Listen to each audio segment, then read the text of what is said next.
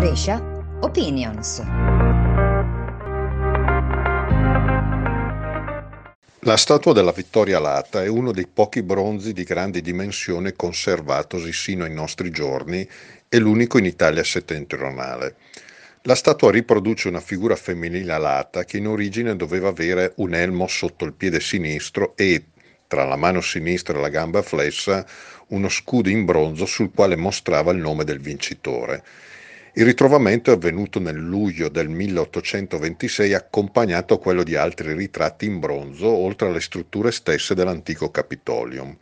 Dopo la scoperta, la statua fu oggetto di numerosi studi e varie ipotesi interpretative, ma l'ipotesi prevalente è l'identificazione con la dea romana della vittoria, quindi di valenza prevalentemente militare e la presenza di questo straordinario bronzo a Brescia sembra legata al dono che avrebbe fatto alla città successivamente al 69 d.C. l'imperatore Vespasiano, dono fatto come ex voto per il successo militare ottenuto in zona Cremona quindi molto vicino a Brescia sugli eserciti rivali di Otone e Vitellio.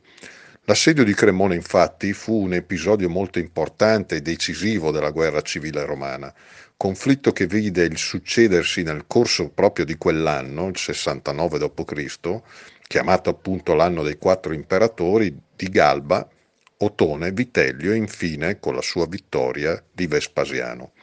Da un feroce bagno di sangue però iniziò uno dei periodi più floridi della storia romana, che avrebbe garantito un lungo periodo di pace e di sviluppo economico e Brescia, in questo momento decisivo della storia romana, si schierò con Vespasiano, intrecciandone così il proprio destino con l'imperatore stesso.